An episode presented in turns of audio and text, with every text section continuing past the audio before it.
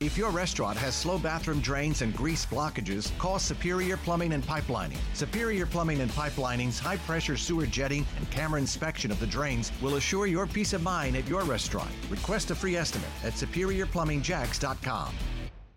511 on a busy Wednesday morning in Jacksonville in Northeast Florida, and families in St. Johns County now have clarity on what school changes may be coming next year. They'll maybe have the uh, holiday break to start to set expectations for the kids. It's not an easy decision as some kids end up having to change schools or be split up from friends. A decision last evening by the St. Johns County School Board uh, rezoning on two new schools that are set to open for the next school year. Live team coverage takes us to St. Johns. Johns County Action News, Jax Alexus Cleavenger. Obviously, this is not an easy decision for anyone, including those school board members.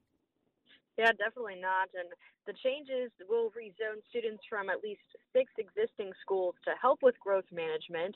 The decision came from the school board's unanimous vote to rezone more than 2,000 students to its new K through 8 schools. While the new schools haven't been named yet, they will be in the Shearwater and Beacon Lake neighborhoods.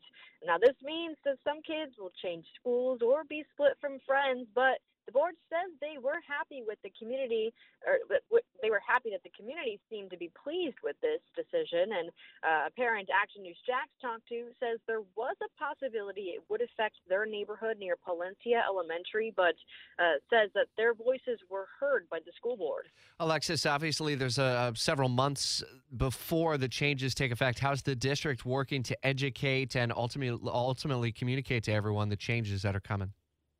The district says that uh, all the messages will be posted online about the changes, and they say that today they will update their website that the zoning process was completed by the board, and they'll continue to add any additional updates that come in the future. All right, and uh, obviously families then will have to make some decisions and adjust uh, logistically over the coming months before the next school year gets going. One of the uh, downsides, if you will, or upsides, depending on how you look at it, of all the growth and development in St. Johns County is a need for new schools, but it can be disruptive. Action News Jax Alexus Cleavenger live in St. Johns County for us this morning.